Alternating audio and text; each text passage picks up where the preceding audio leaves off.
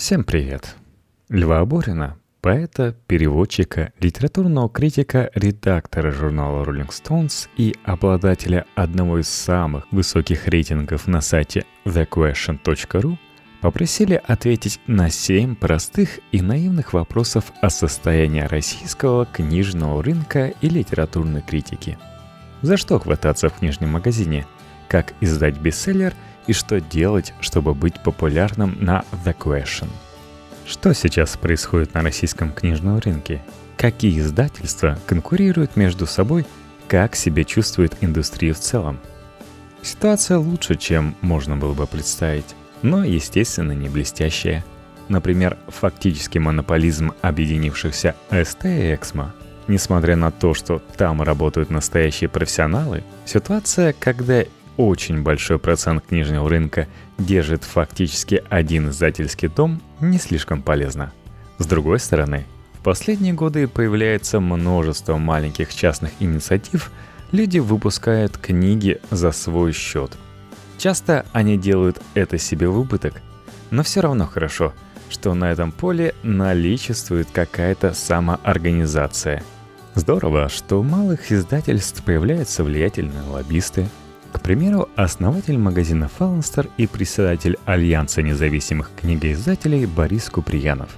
Среди прочего, они умеют общаться с чиновниками, которым часто не ясно, зачем вообще нужно поддерживать такие инициативы. В результате получается мероприятие вроде книжного фестиваля на Красной площади, который при всей своей официозности стал местом, где провинциальные книгоиздатели могут показать чем они занимаются, и почувствовать, что это кому-то интересно. Малые русскоязычные издательства, кроме того, есть и за рубежом. Особенно они заметны, если речь идет об издании поэзии. В Нью-Йорке это Айлурус Елены Сунцевой. В Латвии – Орбита, одноименной поэтической группы и литературы без границ Дмитрия Кузьмина. Думаю, на книжном рынке в принципе невозможна идеальная ситуация. Всегда хочется, чтобы было больше издательств, денег, книг, новых имен и переводов. Ясно, что у книжных издательств при составлении дайджестов есть собственные маркетинговые интересы.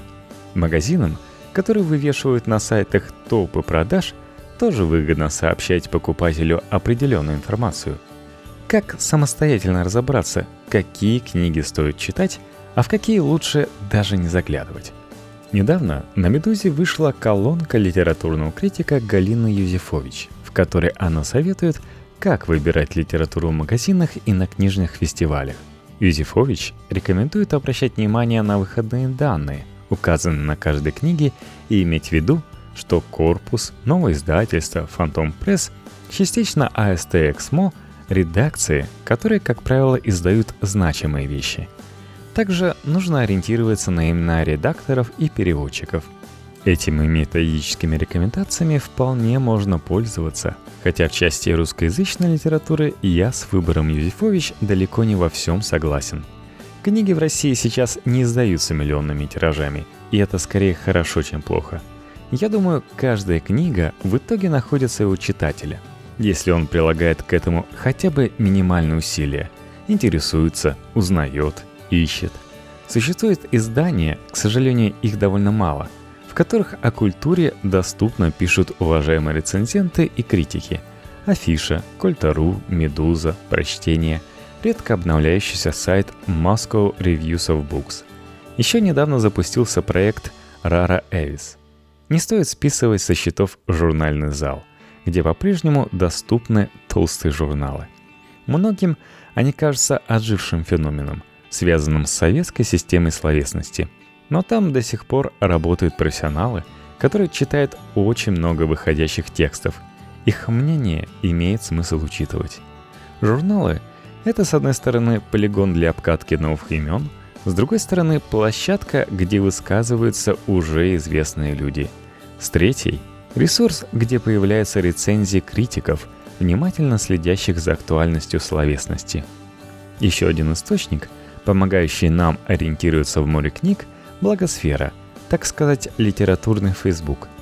Подписывайтесь на писателей и критиков Если вы доброжелательны и задаете внятные интересные вопросы, вам могут ответить персонально.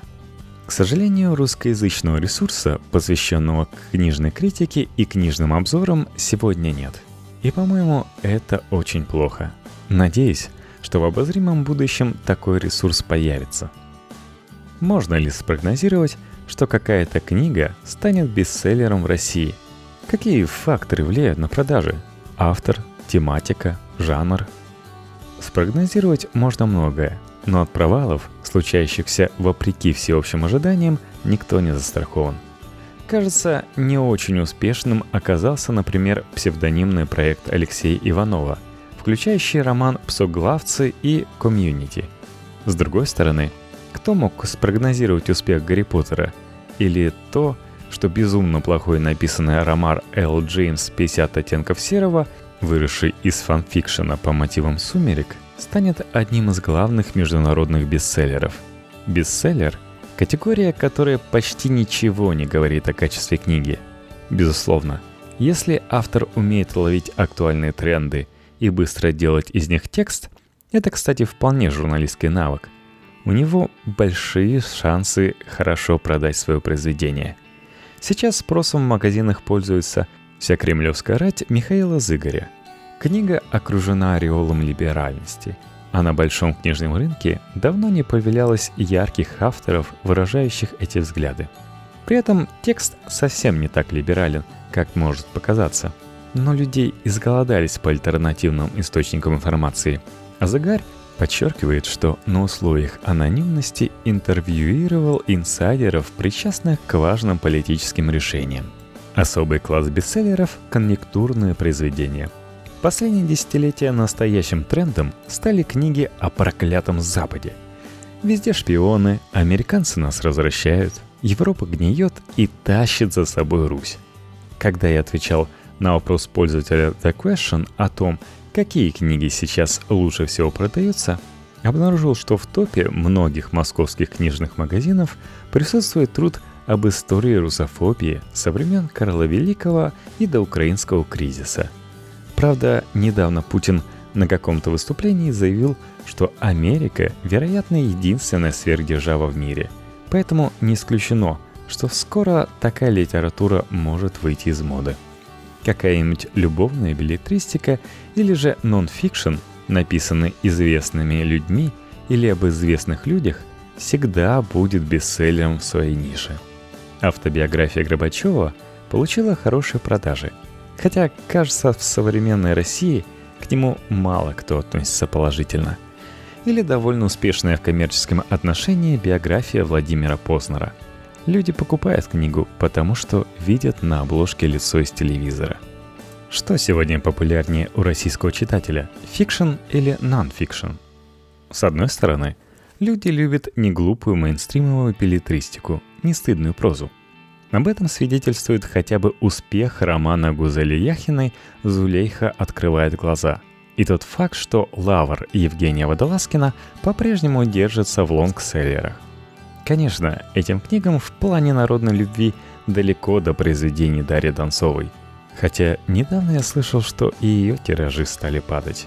При этом мне кажется, что нон-фикшн сегодня в России покупают чаще, чем фикшн – если не учитывать детективы. В рейтинге магазина «Москва» исторические и псевдоисторические произведения стоят выше Яхиной и Водолазкина. Сталинский период, Вторая мировая война и Октябрьская революция этим интересуются.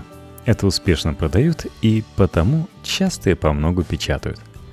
Конечно, литература по физике, биологии или генетике пользуется заметно меньшим спросом – Научно-популярного нонфикшена в топ-30 продаваемых в России книг нет. Конечно, корпус распродаст тираж новой книги Аси Казанцевой, потому что она популярный блогер и у нее большая аудитория. Но вряд ли это будет 100-тысячный тираж. «Эгоистичный ген» — замечательная книга, но ее купят те, кто и так представляет себе, кто такой Ричард Докинс. Таких людей немало, но все же не сотни тысяч. Безумное уважение вызывает дело фонда «Династия», с которым обошлись совершенно позорным образом. По счастью, это дело теперь продолжает эволюция и книжные проекты Дмитрия Зимина. У этих книг не будет больших тиражей, но они попадут к нужным людям, которых тоже будет немного, и определят дальнейшее развитие науки в стране. Латинская поговорка «у книг своя судьба» – самое верное, что можно сказать в этой ситуации. Почему Россию до сих пор называют литературно-центричной страной? Потому что мы очень долго жили с этой установкой и привыкли к ней. В СССР писатели считались инженерами человеческих душ, наравне с классиками марксизма. Союз распался, но мы унаследовали эту картину мира. Откройте среднестатистический современный русский роман, и героем окажется писатель или читатель. Человек, который будет постоянно осмыслять какие-то тексты.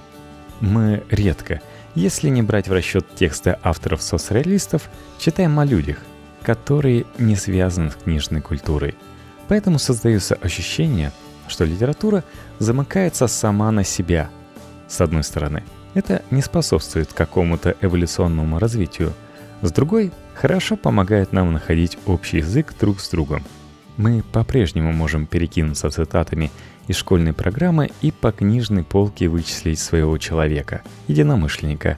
Думаю, в каком-то виде установка на литературоцентричность передастся следующим поколениям. Во многом потому, что она идет бок о бок с политикой, а человек пишущий всегда вызывал в России сакральное отношение. В разных смыслах слова «сакральное», потому что порой писатели буквально приносили в жертву.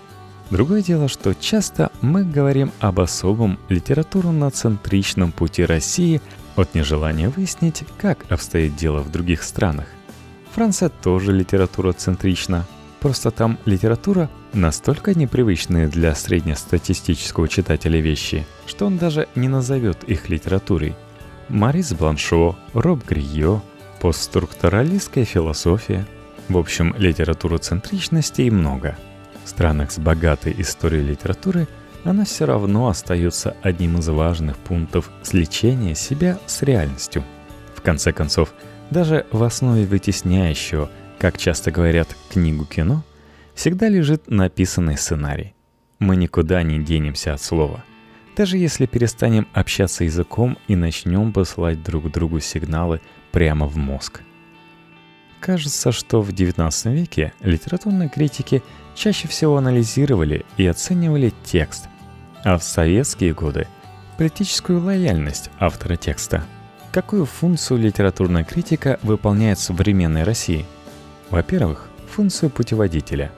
Критик – человек, который берет на себя труд узнать, о чем написано в той или иной книге, и дать читателю понять, стоит ли ее открывать. С другой стороны, критика – это по-прежнему поле, в котором формируются новые литературные концепции. Культура диверсифицируется, жанры дробятся на поджанры, стили на субстили – и в этой ситуации критика должна обозначать точки, вокруг которых формируются тренды и гроздья новых имен. Это крайне важно для литературного процесса. Из истории мы знаем, что многие творческие школы отталкивались от наименований, которые давали им критики.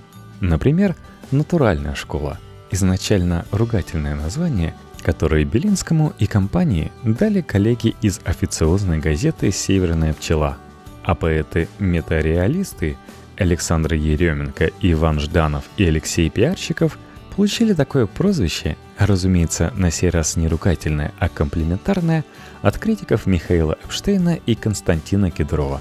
Еще одна важная функция критики – исследовательская, филологическая. Критик помогает понять, как текст устроен, чем он замечателен.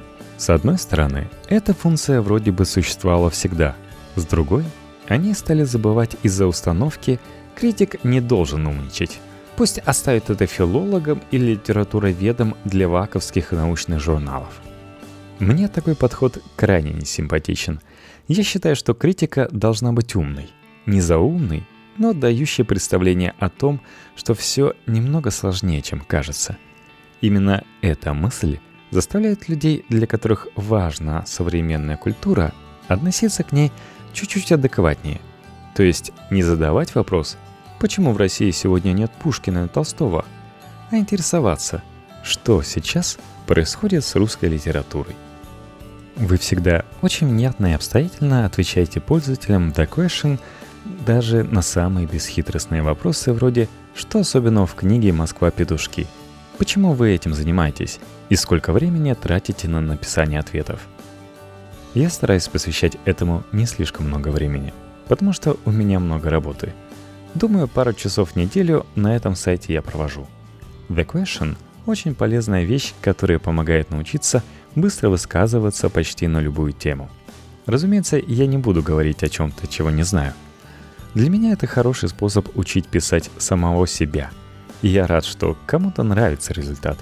Сейчас у меня самый высокий рейтинг на сайте, это приятно. Без всяких миссионерских установок могу сказать, что мне нравится видеть, как люди узнают что-то новое. Возможно, в этом и есть какой-то спортивный элемент погони за рейтингом. Но, с другой стороны, я вроде как понимаю, что в такой погоне нет ничего хорошего. На сайте есть функция адресовать вопрос. И меня иногда очень удивляет – Почему люди спрашивают меня буквально обо всем? Адресуют что-нибудь про земледелие или секс на первом свидании. Спрашивают, как стать космонавтом, в какой вуз поступить в Израиле или Великобритании, как петь акапелла. Но ведь я не эксперт в области всего. В общем, я не готов отвечать на все, о чем меня там спрашивают.